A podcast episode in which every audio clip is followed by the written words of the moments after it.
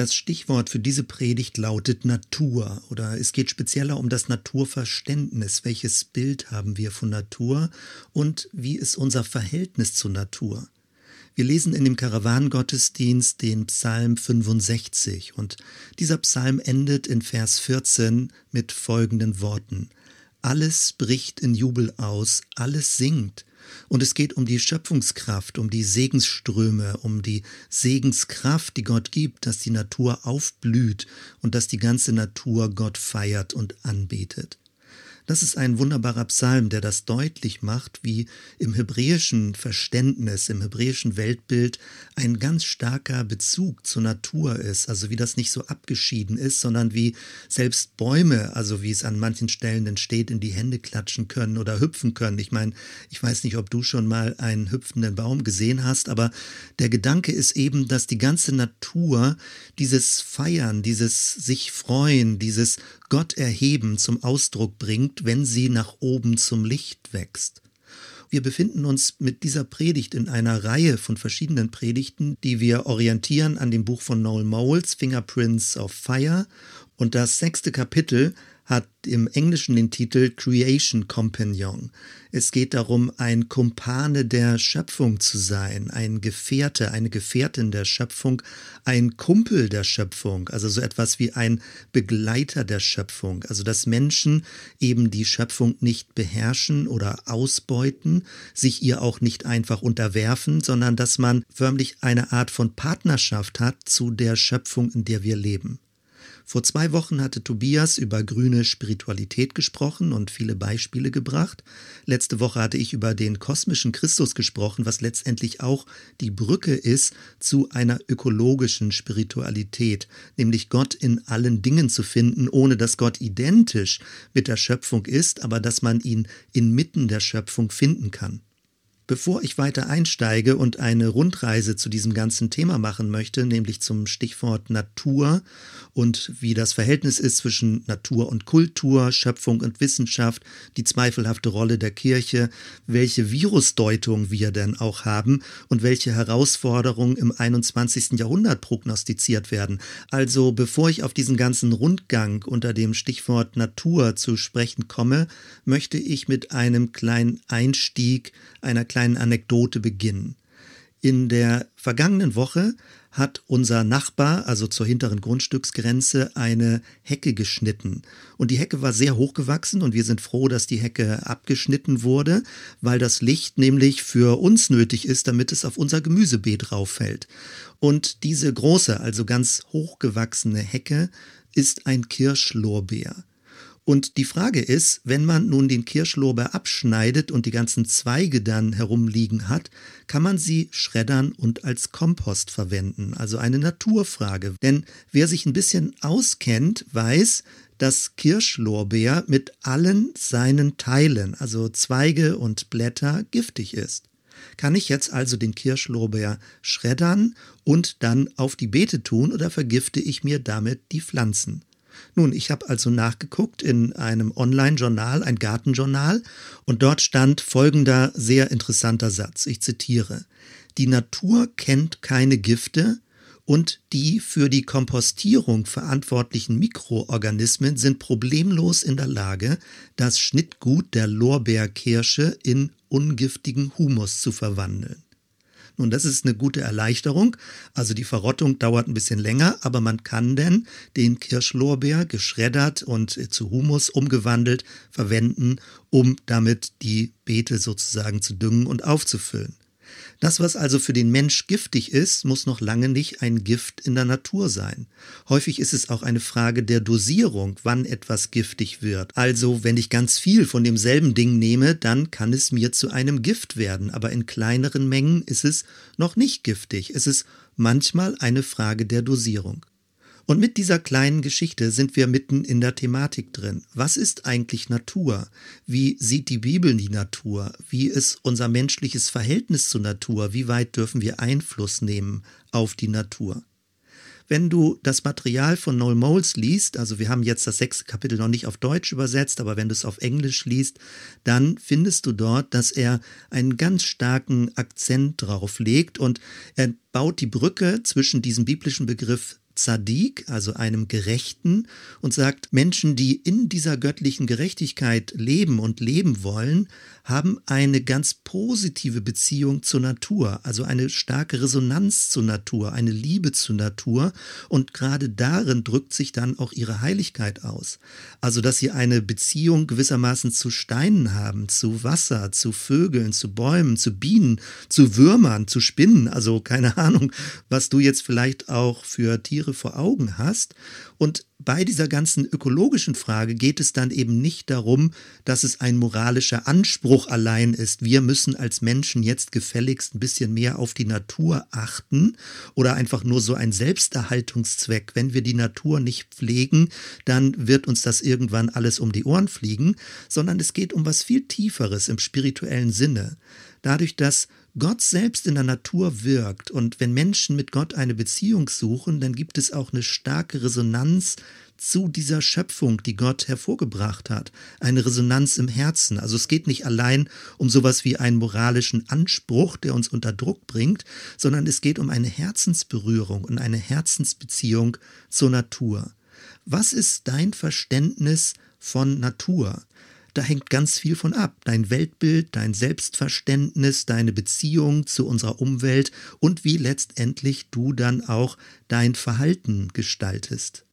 Mit diesen einführenden Gedanken möchte ich jetzt weitergehen und ein bisschen im Schnelldurchgang, äh, dass wir uns ansehen, wie die Bibel das Wort Natur verwendet. Was ist Natur? Wie könnten wir das definieren?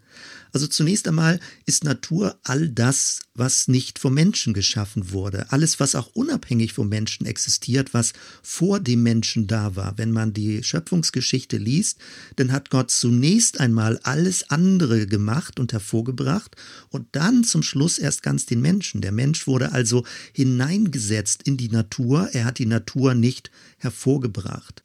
In diesem Sinne ist dann Natur auch das, was ohne den Menschen auskommt. Also die Natur braucht nicht den Menschen, um zu existieren, sondern eher umgekehrt, die Natur ist ein Lebensraum für den Menschen.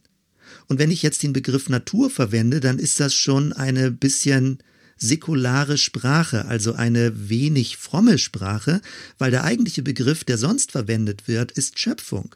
Aber mit dem Begriff Schöpfung verbindet sich eigentlich schon ein Glaubensbekenntnis, nämlich indem man sagt, das, was wir als Natur bezeichnen, ist von Gott hervorgebracht worden, es ist geschaffen worden.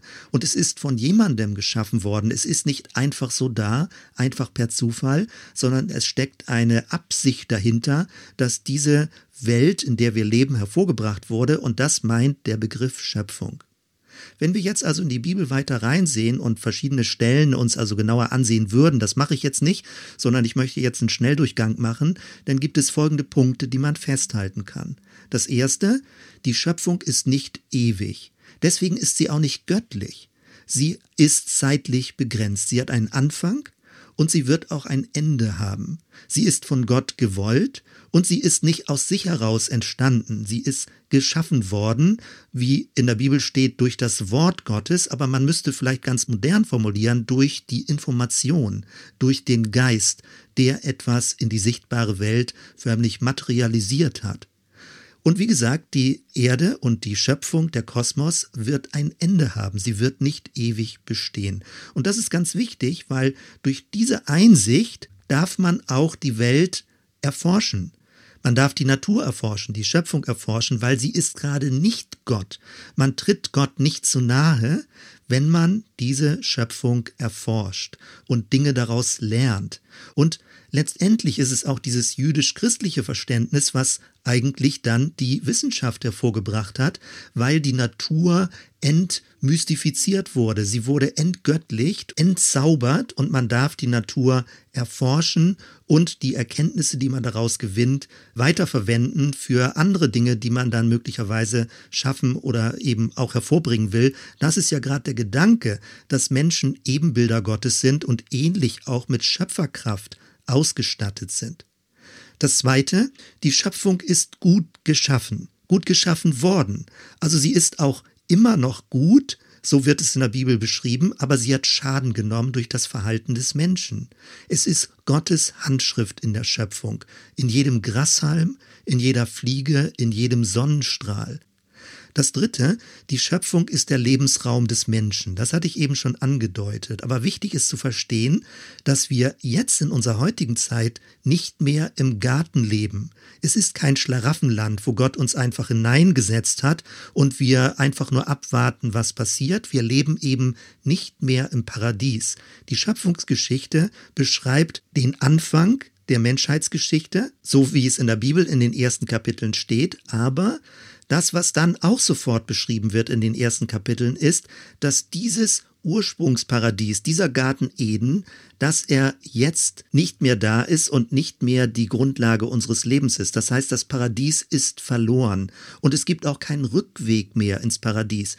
Das ist absolut wichtig, um theologisch daraus Konsequenzen zu ziehen, weil es immer noch verschiedene christliche Milieus gibt, die so eine Art von Reaktivierung von paradiesischen Zuständen sich erhoffen und auch das neue Jerusalem als eine Reaktivierung des alten Paradieses verstehen. Das ist ein ganz großes Missverständnis, denn die Zeit geht vorwärts. Diese Welt ist zwar Lebensraum des Menschen, aber das, was wir jetzt erleben, ist eine Vorläufigkeit und wir leben ständig mit diesen Vorläufigkeiten. Und daraus ergibt sich eine permanente Spannung auch, ob die Schöpfung, die in Mitleidenschaft gezogen wurde, ob sie uns feindlich und bedrohlich gegenübertritt durch Naturkatastrophen oder ob sie uns dienstbar wird, indem sie uns ernährt durch verschiedene Früchte oder verschiedene Erträge auf den Feldern, die zum Beispiel angebaut werden. Letztendlich verwendet Noel Moles den Begriff der Gefährtenschaft, dass wir Gefährten, Gefährtinnen sind der Schöpfung, eine Art von Partnerschaft, dass wir also mit der Schöpfung zusammenleben, so wie sie uns trägt und erhält und wir sie aber auch weiter kultivieren können. Es geht also darum, weder die Natur anzubeten und unterwürfig zu sein gegenüber bestimmten Naturprinzipien, noch die Natur auszubeuten und sie einfach nur so nutzbar zu machen, dass sie kaputt geht. Beides sind falsche Extreme und führen in die Irre. Das vierte, der Mensch ist zwar Teil der Schöpfung, kann aber über sie hinausgehen. Und das finde ich ist unglaublich spannend. Also der Mensch ist aus Erde gemacht worden, aus Lehm, aus dieser roten Erde. Und dann aber hat der Geist Gottes ein lebendiges Wesen daraus gemacht. Das heißt, der Mensch ist irgendwie eine Art von Zwitterwesen. Es gibt sowas wie Grundbestandteile aus der Erde, aber es gibt eben auch ein geistlich-spirituelles Leben in ihm drin und das hat wiederum auch weitreichende Konsequenzen. Der Mensch ist nicht einfach nur materiell im Sinne von auch, dass er materiell ausgebeutet werden kann, sondern er ist spirituell. Er hat einen Geist, der über sich hinaus denken kann und auch kreativ werden kann und die Welt mitgestalten kann. In theologischer Sprache würde man sagen, der Mensch kann sich selbst transzendieren. Er kann seine Horizonte erweitern. Gerade wie es ja aktuell geschehen ist, dass er eine Mars-Mission gemacht hat und jetzt neue Bilder vom Mars an die Erde gesendet werden, das ist ja ein Riesenmeilenstein, so wie im 20. Jahrhundert zum ersten Mal der Mond betreten wurde. Menschen also sind von Gott so geschaffen worden, dass sie sowohl zur Erde gehören, aber auch über die Erde, also über die Umwelt, über die Natur hinauswachsen können und der Erde, der Schöpfung der Natur gegenübertreten können in der Art und Weise, wie sie mit dieser Umwelt, mit dieser Schöpfung, mit dieser Natur umgehen. Das fünfte, der Mensch hat die Aufgabe, die Schöpfung zu bewahren und zu pflegen. Er hat die Aufgabe, sie zu kultivieren. Er hat die Aufgabe, das Leben zu gestalten. Der Mensch ist ein Akteur. Er ist nicht einfach nur ein Opfer in der Natur und muss alles ertragen und aushalten, was geschieht, sondern er darf die Natur gestalten, er darf sie kultivieren.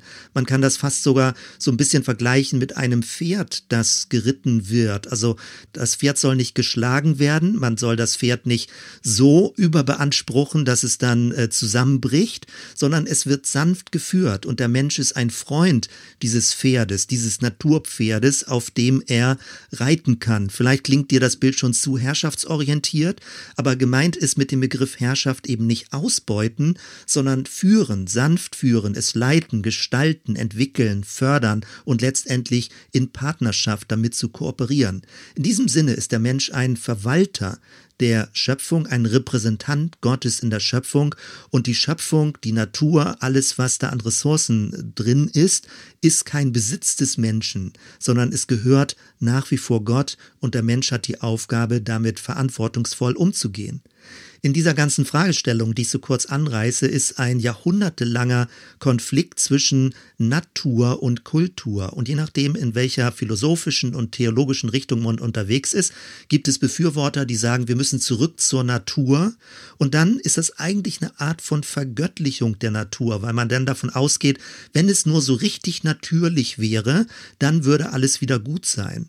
Und die anderen sagen, nein, die Natur, die soll einfach nur dazu benutzt werden, um Kultur hervorzubringen, also das, was der Mensch daraus macht, ist das eigentlich Wichtige und das führt im schlimmsten Fall dazu, dass die Natur richtig benutzt, ausgebeutet und zerstört wird. Letztendlich macht es aus meiner Sicht am meisten Sinn, wenn wir Natur und Kultur nicht gegeneinander stellen und wenn Kultur bedeutet, in Respekt und Partnerschaft das, was die Natur uns vorgibt, weiterzuführen und zum Wohle des Menschen nutzbar zu machen. Das war jetzt ein kleiner, sehr schneller Überblick, äh, wie wir in der Bibel ein Naturverständnis finden können und wie der Mensch in dem Verhältnis zur Natur gesehen wird. Als nächstes möchte ich mit dir jetzt der Frage nachgehen, können wir Gott in der Natur finden? Also offenbart sich Gott in der Natur.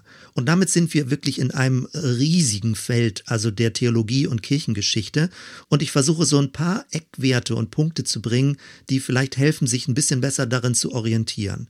Also die Frage lautet, offenbart sich Gott durch die Natur? Kann ich Gott in der Natur und durch die Natur finden? Die einen würden sofort sagen, selbstverständlich, wenn ich einen Sonnenuntergang sehe, der mein Herz berührt, wenn ich an Blumen rieche, wenn ich die Farbenpracht sehe, nicht nur der Blumen, auch der Vögel und viele andere Dinge, dann sehe ich doch ganz klar, Gott ist ein wunderbarer, kreativer Schöpfer. Dann aber gibt es die anderen, die sagen, okay, dann lass uns doch mal einen Löwen ansehen, der eine Antilope verfolgt und sie so lange jagt, bis er sie praktisch müde gemacht hat und dann ihre Kehle aufreißt und genüsslich sozusagen sein Mittagsmahl verspeist.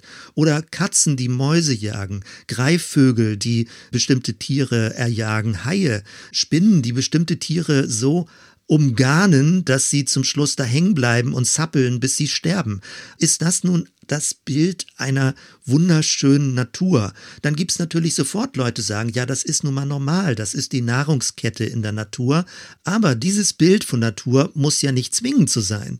Deswegen ist gerade die Bibel sehr spannend, wenn die Propheten schreiben, es könnte auch ganz anders sein. Ein Zitat, Jesaja 11, Vers 6. Da wird der Wolf beim Lamm wohnen und der Panther beim Böcklein lagern. Kalb und Löwe werden miteinander grasen und ein kleiner Knabe wird sie leiten das ist jetzt Luther-Übersetzung, wie ein kleiner Junge förmlich mit dem Löwen und mit dem Kalb oder mit einer Kuh über die Weide geht und keiner bedroht sich gegenseitig, keiner ist gefährlich für den anderen, weil alle Vegetarier geworden sind, alle grasen, ja, Gras essen, das ist sogar vegan. Das, was der Erdboden hervorbringt, ernährt auch den Löwen, der sonst normalerweise von Fleisch sich ernährt. Das finden wir schon in den Propheten im Alten Testament. Und wenn wir dann bei Jesus sehen, dass er Löwe und Lamm zugleich ist, das wird ja häufig so ganz spirituell ausgelegt, aber es ist auch ein Bild der Versöhnung, dass Löwe und Lamm in dem Friedefürsten Jesus Christus zusammenkommen und dass es Versöhnung gibt und dass es hier sozusagen, wie in dem Bild ja auch beschrieben dann, darum geht, dass es Pflanzenfresser sind, dass die Erde Fruchtbares hervorsprießen lässt, wovon alles Leben sich ernähren wird. Weshalb ich das erläutere, mir geht es darum zu sagen, die Natur ist nicht so eindeutig. Sie verweist nicht automatisch auf Gott, weil du kannst auch sehr verstörende Dinge in der Natur sehen, die sehr grausam sind. Aber ich für mich lasse das so nicht gelten, denn es müsste so nicht sein, denn es ist ein Schaden, wie die Bibel beschreibt, der durch den Sündenfall in die Natur, in die Schöpfung hineingekommen ist. Und wenn wir dann in das Neue Testament gehen, dann finden wir dort, dass Paulus im Römerbrief auch davon spricht, dass die Natur Gott offenbart, aber in einer ganz bestimmten Weise. Römer 1, Vers 20 steht, denn sein, also denn Gottes unsichtbares Wesen, das ist seine ewige Kraft und Gottheit, wird seit der Schöpfung der Welt, wenn man es wahrnimmt, ersehen an seinen Werken, so dass sie keine Entschuldigung haben, damit sind die Heiden gemeint. Denn obwohl sie von Gott wussten, haben sie ihn nicht als Gott gepriesen noch ihm gedankt. Also hier wird beschrieben, dass die Natur in ihrer Mächtigkeit und in ihrer Majestät den Menschen, allen Menschen eine gewisse Ahnung gibt, dass es Gott gibt, also wie auch immer man das bezeichnet, dass es eine größere Schöpfungsintelligenz gibt, die das hervorgebracht hat und dass es nicht einfach nur Materie ist, die per Zufall entstanden ist. Und dann gibt es im Römer 2 eine andere Stelle, die bezieht sich nicht auf die äußere Natur, sondern auf die innere Natur des Menschen. Römer 2, Vers 14, denn wenn Heiden, die das Gesetz nicht haben, doch von Natur aus tun, was das Gesetz fordert, so sind sie, obwohl sie das Gesetz nicht haben, sich selbst Gesetz. Sie beweisen damit, dass das Gesetzeswerk in ihr Herz geschrieben ist. Ihr Gewissen bezeugt es ihnen. Dazu auch die Gedanken, die einander anklagen oder auch entschuldigen. Hier geht es jetzt um die Natur des Menschen, jetzt nicht die Schöpfung im äußeren Sinne, sondern der Mensch von seinem inneren Wesen. Und da wird der Begriff Gewissen verwendet oder ein inneres Gesetz, was Menschen haben und was letztendlich dann auch darauf hinausläuft, dass Paulus sagt, auch Menschen haben eine Art von innerem Gespür, was gut und böse ist. Das sind zwei Linien jetzt unter der Überschrift Natur in der Bibel, sowohl die Schöpfung als auch das innere Gewissen des Menschen. Und wenn wir jetzt ein bisschen weitergehen in die Kirchengeschichte, dann ist es folgendermaßen gelaufen, jetzt mit skizzenhaften Notierungen. Die Kirche ist immer stärker geworden und im vierten, fünften Jahrhundert hat sie eine Monopolstellung bekommen, dass sie also gesagt hat, wenn du Gott finden willst, dann musst du ihn in der Kirche finden. Sie hat sowas wie ein Heilsmonopol bekommen oder sich erarbeitet oder genommen und gesagt, du musst zur Kirche gehören, dann bist du erlöst. Und dann hat sich das alles später mit Kirchengebäuden und mit Tradition und mit einer Priesterverwaltung sozusagen kombiniert und in Kontrast auch zu sogenannten Naturreligionen, weil in der Natur kannst du Gott dann angeblich nicht so gut finden und wie gesagt, die Natur ist doppeldeutig, aber es hat so stark zu einem Monopol der Kirche geführt, dass ganz viele Dinge in der Natur auch schlecht gemacht wurden. Das ist zum Beispiel das, wenn wir über keltische Religion geredet haben und dann auch wie das Christentum die Kelten erreicht hat. Die keltischen Christen haben ein wesentlich besseres Naturverständnis behalten, was in der römisch-katholischen Kirche sich nicht in diesem Ursprungssinne am Anfang noch erhalten hat. Später dann durch die Mystik und auch durch ökologische Bewegungen natürlich wieder zurückgekommen ist. Aber zunächst einmal ging es darum, dass die Kirche gesagt hat, wenn du Gott finden willst, dann suche nicht in der Natur, sondern komm in die Kirche. Dort wird das Heil vermittelt. Und alles, was letztendlich gut war in der Kirchengeschichte, hat aber auch eine sehr dunkle Seite gehabt, weil auch die Hierarchie, die dann später eingeführt wurde in oben und unten, also wer sind die Oberen, die die Menschen führen und leiten sollen oder später die Ständegesellschaft, das ist alles theologisch auch hergeleitet worden, weil man davon gesprochen hat, es gibt eine natürliche Ordnung des Kosmos. Also, dass es ein Oben und Unten, eine Hierarchie, eine Stufung gibt und dass auch menschliche Gesellschaften so gestuft Zukunft sein sollen. Diese Naturordnung hat für viele Jahrhunderte die menschlichen Gesellschaften geprägt und man hatte das Gefühl, man darf nichts dagegen sagen, weil man dann sich direkt mit Gott anlegen würde, denn Gott hat es angeblich in der Natur ja so gesetzt machen wir einen großen Sprung weiter in Richtung evangelische Reformation und da geht es um Korrekturen in einem bestimmten Kirchenverständnis. Du hast vielleicht das Wort äh, oder den Begriff allgemeines Priestertum gehört und das ist letztendlich, so schön wie es klingt, eine Kampfansage an diese Hierarchie, dass es nämlich nicht mehr oben und unten gibt, sondern dass alle Menschen vor Gott gleich sind und dass auch jeder Mensch eigenständig zu Gott Kontakt aufnehmen kann. Er muss dazu nicht irgendeine andere priesterliche Vermittlung in Anspruch nehmen.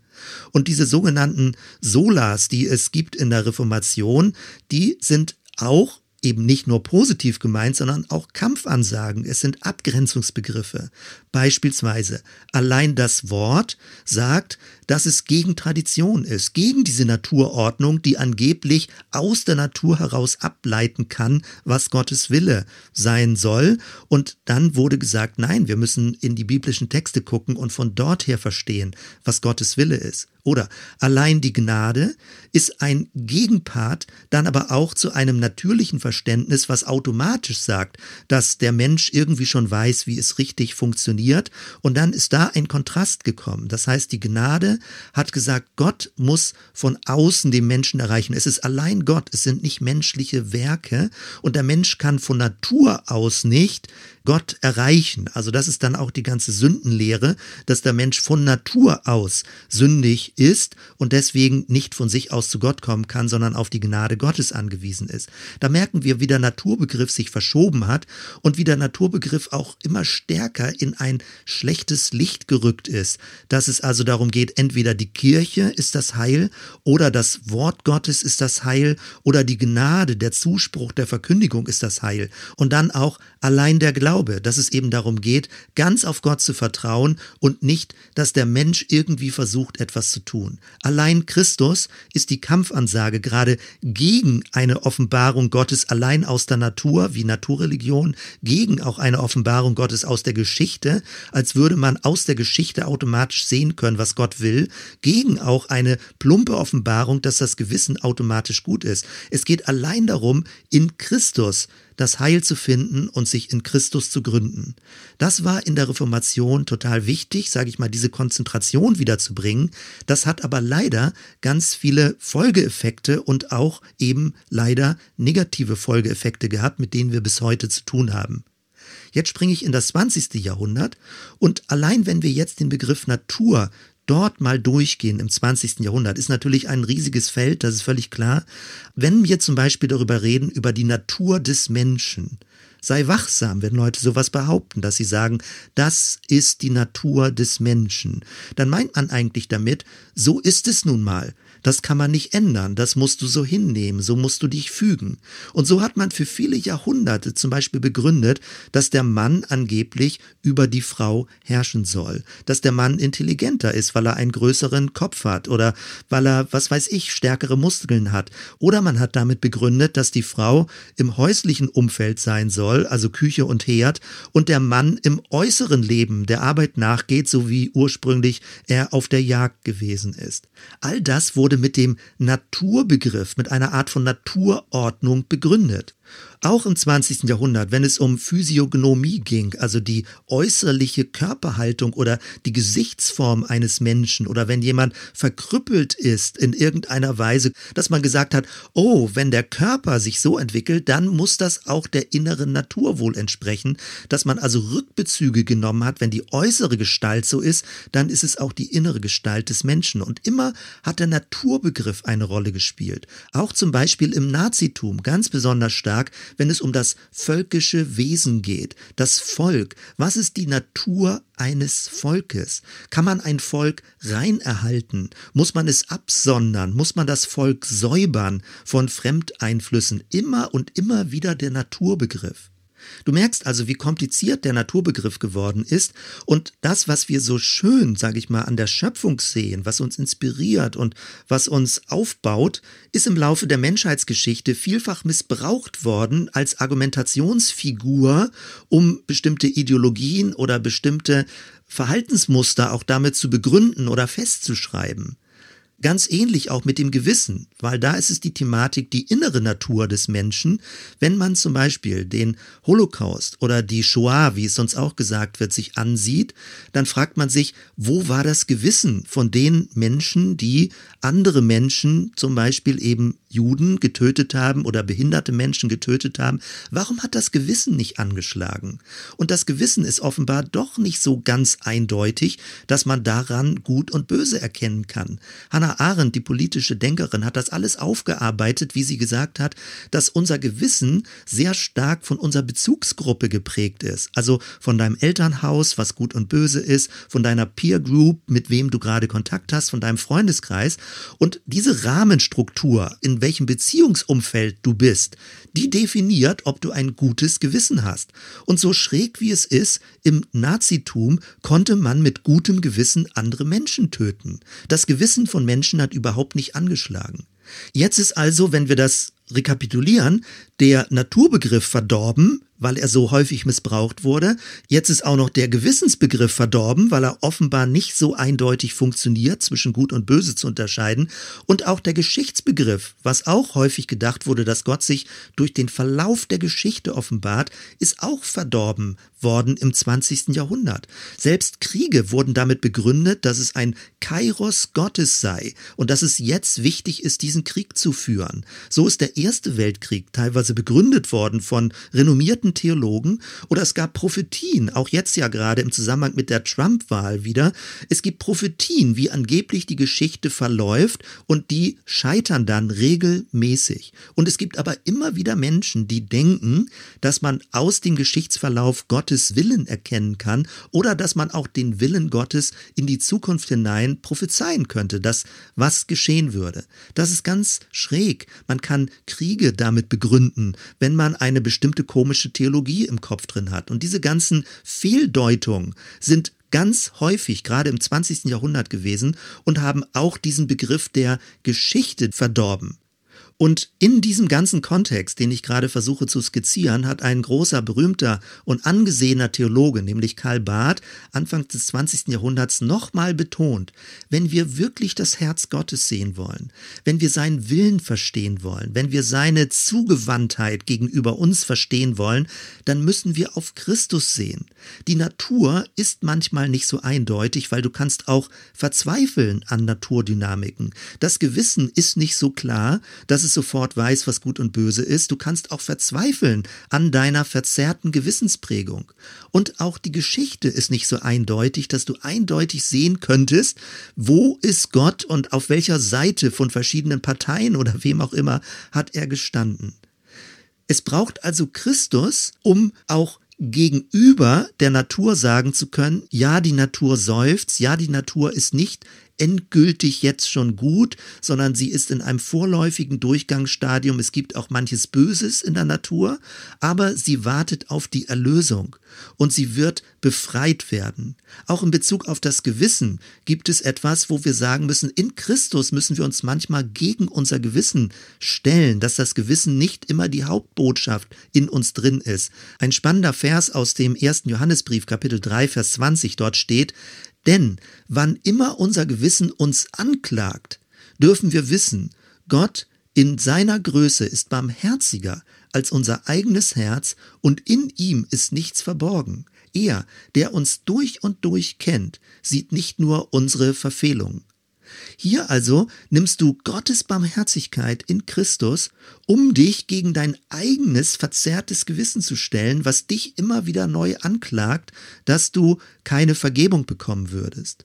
Von dort her, das Wissen ist eben auch nicht eine eindeutige Quelle, um Gottes Willen zu hören und zu verstehen. Die Geschichte nicht, die Geschichte ist dunkel, ich habe es schon erklärt, auch Krankheiten sind nicht eindeutig, als wären es eine Strafe Gottes, sondern es ist ein Ausdruck der Vergänglichkeit und gerade auch inmitten von mancher Krankheit ist es wichtig, auf Christus zu sehen.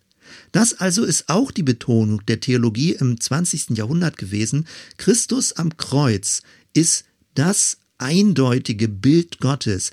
Gott starb aus Liebe für dich, für uns. Das steht unverrückbar fest, ein für allemal. Nirgendwo sonst kann man Gottes Liebe so klar sehen und ablesen. Und das ist wirklich ein reiner Zuspruch, ein Vertrauen, was Gott dir anbietet, dass du ihm vertrauen kannst und so in diese Beziehung zu ihm eintrittst. Wir haben also verschiedene mögliche Offenbarungsquellen, wie die Natur, das Gewissen, die Geschichte, aber die sind teilweise unscharf. Und wer behauptet, ganz genau darin den Willen Gottes sehen zu können oder Gott finden zu können, der kann auch getäuscht werden. Wo es aber eindeutig ist, ist in Christus. Jetzt magst du vielleicht auch widersprechen, ja, aber das ist doch überhaupt nicht eindeutig, was da am Kreuz geschehen ist. Ja, stimmt, wenn du es mit menschlichen Augen ansiehst. Aber das ist gerade die Verkündigung des Neuen Testamentes, dass das, was wir als Menschen nicht wahrhaben wollten, was wir nicht für möglich gehalten haben, ist, dass genau in dieser Person, Jesus von Nazareth, Christus am Kreuz, dass in ihm die Liebe Gottes sich offenbart hat in aller Demut und Ohnmacht und dass Gott seine Dienstbereitschaft, dass Gott seine Bereitschaft, uns von unten her aufzurichten, dass das am Kreuz deutlich geworden ist, dass Jesus die himmlische Herrlichkeit verlassen hat und unter uns zu einem Sklaven geworden ist und Gott ihn aufgerichtet hat, dass wir mit ihm auch aus all dem, was verdorben und sündhaft ist in dieser Welt, mit aufgerichtet und aufgehoben werden. Ich merke, wie schwer mir das fällt, in so kurzen Worten so einen großen Bogen zu ziehen. Ich hoffe, dir wird ein bisschen deutlich, dass der Naturbegriff sehr schillernd ist. Er ist auf der einen Seite sehr schön, aber es gibt eben auch sehr viel Missbrauch, was mit diesem Naturbegriff geschehen ist, auch mit dem Geschichtsbegriff, mit dem Gewissensbegriff, was letztendlich auch denn die Natur des Menschen ist oder auch die Natur der Menschheit, wenn es um Geschichte geht. Wohin entwickelt sich die Menschheit, wenn Leute das fragen, dass dieser Naturbegriff immer wieder missbraucht missbraucht wurde. Und das hat dazu geführt, dass vielfach theologische Traditionen sehr vorsichtig geworden sind in Bezug auf den Naturbegriff. Und Noel Moles führt uns ja ein in diese große Shalom-Perspektive. Und wenn du das noch aus den früheren Predigten in Erinnerung hast, es geht dabei immer um vier Ebenen oder vier Aspekte, die gleichzeitig bedeutsam sind bei dieser Shalom-Perspektive. Nämlich erstens das Verhältnis des Menschen zu Gott und wie der Mensch erlöst wird, also heil wird. Zweitens, das Verhältnis zu sich selbst und das bezieht auch die diesseitige Gesundheit mit ein, mein persönliches Glück mit ein. Auch das ist Shalom. Drittens das Verhältnis zu Mitmenschen, da geht es um soziale Gerechtigkeit, um Hilfe, um gegenseitige Unterstützung. Auch das ist Shalom. Und viertens das Verhältnis zur Schöpfung, nämlich die ökologische Verantwortung. Auch das ist Shalom. Und das, was Normol so besonders herausstreicht, es ist nicht optional, sondern es ist elementar für das Leben eines Zadik, für jemand, der in Gerechtigkeit leben möchte, dass du nicht sagst, okay, wenn ich dann noch, noch irgendwie Lust und Zeit habe, dann überlege ich mal Themen Nachhaltigkeit, Ökologie, was kann ich machen? Nein, es ist ein Basisthema und es gehört zu einem Grundverständnis eines christlichen Shalom-Lebens, eines Lebens, was Gott wohlgefällig auf dieser Erde leben möchte. Es geht also nicht nur um ein persönliches Heil, individualistisch, um eine evangelistische Verengung, dass es nur darum geht, dass Menschen irgendwie gerettet werden für den Himmel. Nun, ich denke, das ist schon lange klar und diese Verengung wollen wir auch nicht. Aber man muss jetzt diese anderen drei Aspekte durchgehen. Wenn man zum Beispiel den Aspekt zu sich selbst ablehnt, dann lehnt man damit auch alle Mystik ab, alles, wo der Mensch in sich hineinhorcht und auch an der Stelle in Kontakt mit Gott kommen kann. Das geht dann auch verloren, weil Misstrauen zu sich selbst entsteht, weil ja alles angeblich sündig und vollständig verdorben ist. Dann bekommt man überhaupt gar keine Brücke zu irgendwelchen Meditationstechniken, wenn man diese Beziehung zu sich selbst nicht mehr wahrnimmt und nicht mehr wahrnehmen möchte. Oder das dritte ist, wenn man die Beziehung zum Mitmenschen auch eher als optional versteht und sagt, zunächst einmal geht es darum, dass jemand gerettet wird und ein persönliches Heil bekommt und dann reden wir über soziales Engagement, dann reden Leute eben pauschal darüber, dass sie sagen, ja, das ist sowas wie ein Social Gospel, da geht es darum, dass Menschen irgendwie die Welt verändern wollen, das kann ja eigentlich nur Gott. Nein, es gehört elementar zu diesem göttlichen Shalom, zu dieser göttlichen Shalom-Vision, dass wir miteinander in einer geheilten Gesellschaft leben, dass wir soziale Gerechtigkeit vor Augen haben und gucken, was unser Beitrag dazu sein kann. Und dann natürlich auch dieser vierte Aspekt, nämlich der Bezug zur Natur. Und wenn es einen Bruch zur Natur gibt, weil man den Eindruck hat, der Begriff ist so verdorben, dann bekommt man natürlich ganz schlecht wieder Zugang. Dann redet man immer nur von einem transzendenten Gott, dass Gott also fern irgendwo ist, der auf uns zukommt und uns anspricht von außen. Man hat aber ganz wenig ein immanentes Gottesempfinden, dass Gott eben in dieser Welt drin ist, dass er in dir drin ist, dass sein Geist in dir wohnt. Und es gibt auch eine dritte Ebene noch, nämlich die Transparenzebene. Und das ist letztendlich das, wenn wir über Panentheismus gesprochen haben, dass Gott in der Natur ist. Er ist größer und umfassender, aber er ist in der Natur drin. In jedem, was wir in der Natur sehen, ist Gott gegenwärtig. In jedem Atom, in allem, was sich bewegt, in allen Mikroorganismen, in allen Planeten im Großen und in allem Kleinen, was wir vor Augen haben oder mit Mikroskopen ansehen können.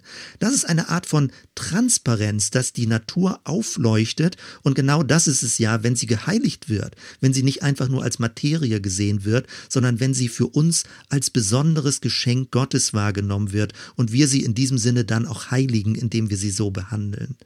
Die Natur ist also ein Partner für uns. Wir sind Partner mit der Natur und Gott möchte, dass wir in Partnerschaft mit der Natur leben. Dass wir also nicht in Distanz zur Natur leben und Ökologie nur was als Optionales sehen, wenn man irgendwie sich besonders irgendwo als Christ engagieren will, sondern es ist elementar. Es gehört ganz zum Grundverständnis eines geheilten Shalom christlichen Lebens dazu.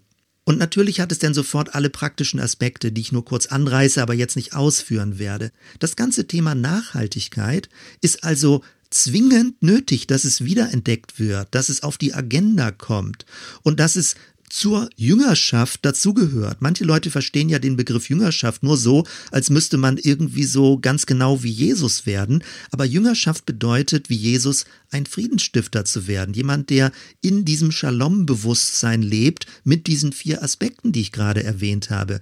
Und was das Thema Spiritualität angeht, ist es dann eben eine ökologische Spiritualität. Und das hat alles mit Nachhaltigkeit zu tun. Es geht um Ernährung, um Reduzierung von Fleisch oder ganz Vermeidung von Fleisch, wenn du das möchtest. Es geht um Kleidung, um faire Kleidung, um Mobilität, um grünen Strom. Es geht um Wohnung. Es geht darum, wie man heizt, wie man das irgendwie hinkriegt, die Ressourcen zu schonen. Es geht auch um die Art und Weise, wie wir arbeiten. Jetzt die ganze Homeoffice-Debatte.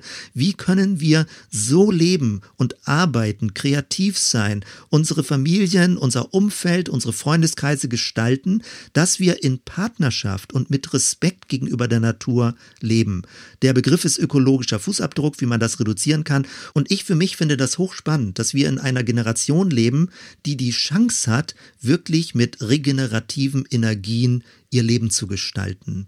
Wann auch immer das erreichbar wird, 2050, ich hoffe, ich lebe noch so lange, dass ich das miterleben werde und dass wir allein über Sonnenkraft, allein über Windkraft, allein über Wasserkraft so viel Energie gewinnen können, dass wir ressourcenschonend sozusagen mit unserer Umwelt umgehen. Das finde ich hochspannend und das gehört in das Innerste des christlichen Glaubens hinein. Mit all dem, was ich jetzt gerade versucht habe zu erläutern, möchte ich dich weiter sensibilisieren für den Begriff Natur, wie er in der Bibel gesehen wird, wie er durch die Kirchengeschichte ähm, ambivalent auch behandelt wurde und wie er teilweise heutzutage verwendet wird, auch in einer missbräuchlichen Form verwendet wird. Kurz ein paar aktuelle Beispiele. Wenn man zum Beispiel über Migration redet und die Natur eines Volkes beschworen wird, dann sind wir wieder bei einer mehr oder weniger öffentlichen wesentlichen Rassendiskussion. Die Durchmischung eines Volkes wird dann als Bedrohung erlebt oder es gibt höher gestellte Menschen, von Natur aus höher gestellte Menschen. Das ist alles mit diesem Begriff Natur verbunden und da sollten wir sehr wachsam sein, dass dieser Begriff Natur nicht in der Weise missbraucht wird. Oder wenn es als zweites um Sexualität geht und manche Christen mit diesem Begriff Natur des Menschen argumentieren. So ist der Mensch nun mal. Er ist männlich, weiblich, er ist Mann und Frau. Alles andere ist unnatürlich. So sagt man es dann ja auch. Wenn wir aber vor Augen haben, das Paradies ist vorbei. Es gibt einen neuen Menschen in Christus und es geht darum, Mensch zu werden. Und im Himmel wird das Geschlecht zweitrangig oder gar nicht mehr vorhanden sein, wie auch immer. Keine Ahnung, da macht die Bibel nicht so super viele Aussagen drüber. Aber klar ist, dass das, was angeblich die Schöpfungsordnung ist, die manche Christen und Christinnen dann beschwören als etwas Unveränderliches, dass das nicht einfach ein Schicksal ist. Es ist keine fertige Festschreibung und es ist keine Rebellion gegen Gott, wenn wir nicht etwas einfach nur als naturgegeben akzeptieren. Denn häufig wird dieser Naturbegriff verwendet von manchen Leuten, um anderen zu sagen, wie sie gefälligst sein sollen.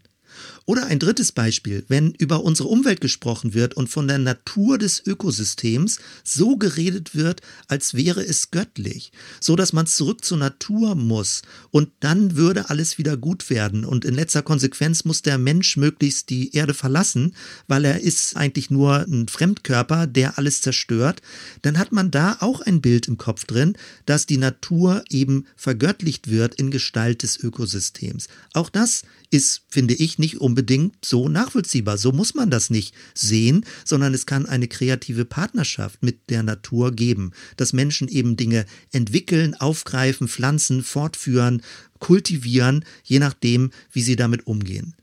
Also, werde wachsam, wenn von dem Natürlichen geredet wird, egal in welchem Kontext.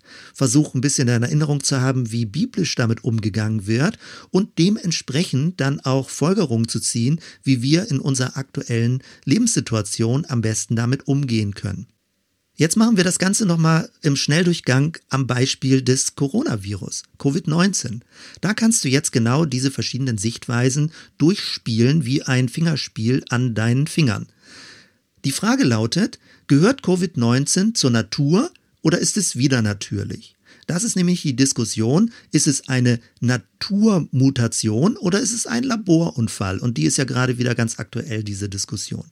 Die Fragen also, die man stellen kann, sind folgende. Erstens, kommt das Virus von Gott? Ist es eine Strafe, zum Beispiel für irgendetwas, weil Menschen unmoralisch gelebt haben? So ist von manchen Theologen bei AIDS argumentiert worden, von manchen Christen argumentiert worden, dass es eine Geißel Gottes ist. Kann es also sein, dass das Virus jetzt von Gott als Strafe geschickt wurde? Ja, was ist die Antwort? Vielleicht könnte sein, aber eindeutig finde ich das nicht. Zweitens, kommt das Virus vom Teufel? Könnte ja auch sein, eine bösartige Schikane, die Menschen wollen eigentlich ganz schön und friedlich zusammenleben, aber der böse Teufel wirft immer alles durcheinander. Wer weiß, könnte sein. Aber genau finde ich, weiß man das nicht. Dann könnte man als drittes fragen, kommt das Virus vom Menschen? Ist es also selbst verursacht? Forschungslabore, die ein bisschen unachtsam waren und schwupps ist das Virus entwichen oder bösartige Forschung, die auch mit Krankheitserregern bewusst forscht, könnte sein. Das wäre ein ganz dunkles Kapitel, was dann an die Oberfläche kommt. Das ist ja der Grund für die ganzen Verschwörungstheorien. Auch das wäre denkbar, aber genau wissen wir es nicht. Und dann könnte man als viertes fragen, kommt das Virus aus der Natur selbst? Also fängt an, die Natur einfach sich so zu verändern, dass das eben von Zeit zu Zeit passieren kann? Ist es ein Ergebnis davon, dass Menschen zu dicht mit der Naturwelt zusammen sind, dass sie also der Natur zu doll auf die Pelle rücken gewissermaßen und die Natur jetzt anfängt, sich zu wehren und zurückzuschlagen? Ist es ein Wehren der Natur gegen die Überbevölkerung? All das kann man ja an Fragen stellen. Ist es eine Naturkatastrophe, wie es andere Naturkatastrophen geben kann? Und das Interessante bei diesen Frier-Fragen ist, so unterschiedlich auch sie auf dem ersten Blick sind, ihre Gemeinsamkeit ist, sie fragen alle nach dem Ursprung, nach dem Woher. Wer hat Schuld? Von wo kommt das? Von Gott, vom Teufel, von den Menschen, die Natur selbst? Woher kommt dieses Virus? Und die interessante Überlegung, die ich interessant finde, lautet, warum müssen wir das eigentlich so ganz genau wissen? Natürlich ist es gut, sage ich mal, um für die Zukunft daraus zu lernen und Dinge zu vermeiden. Aber wenn man jetzt ganz weit wieder zurück zum Anfang der Bibel geht, dann finde ich das sehr erstaunlich und verwirrend vielleicht auch, dass das Böse in Gestalt einer Schlange eigentlich nicht erklärt wird, woher es kommt. Es gibt es. Es gibt Versuchung, es gibt Sünde, es gibt Krankheit, es gibt Mühsal. Es ist da. Und als Jesus in Johannes 9 auf den Blindgeborenen trifft und die Leute fragen, ja, warum ist er blind geboren? Sie fragen genau diese Ursprungsfrage, woher kommt diese Blindheit? Und Jesus geht nicht darauf ein, sondern sagt, was machen wir damit? Wohin führt uns das? Was können wir damit tun? Wie kann die Herrlichkeit Gottes dadurch offenbart werden? Und dann heilt er diesen jungen Mann.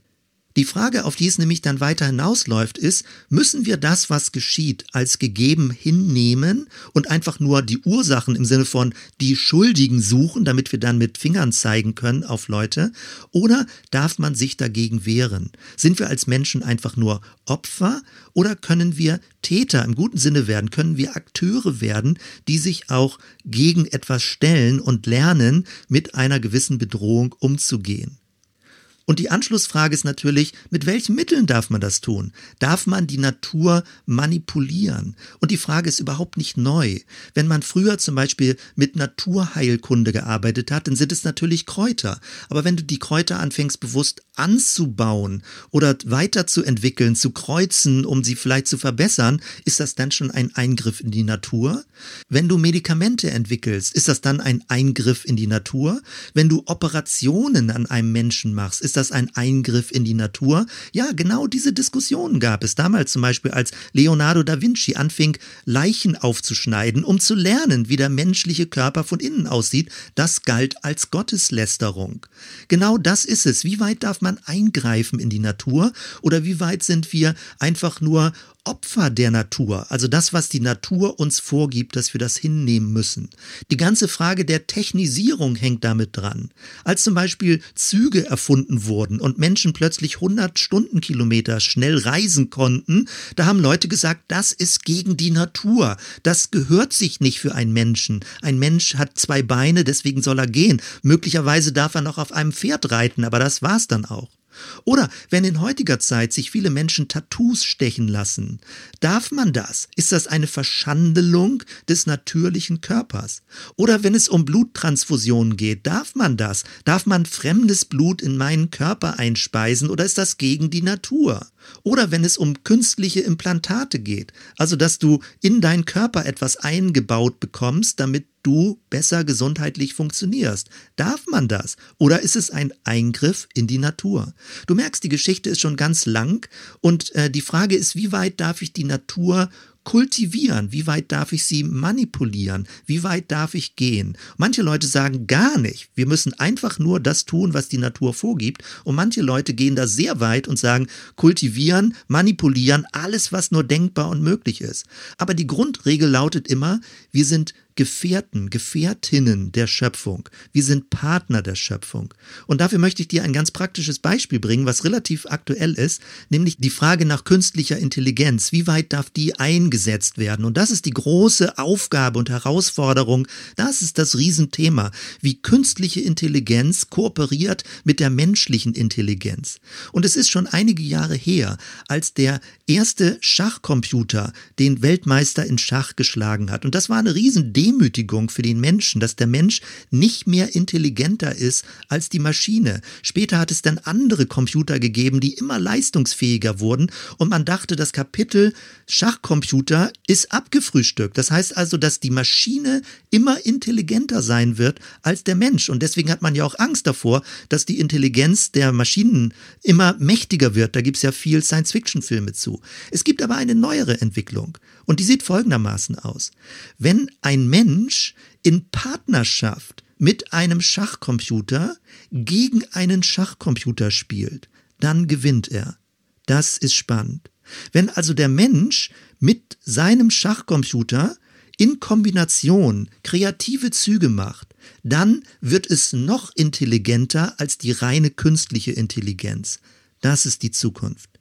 Es geht um Kooperation zwischen künstlicher Intelligenz, die lernfähig ist und ganz viele Daten verarbeiten kann, und es geht um die kreative Intelligenz der Spiritualität des Menschen. Der Mensch ist höher als die Schöpfung, er übersteigt die Schöpfung, er transzendiert die Schöpfung.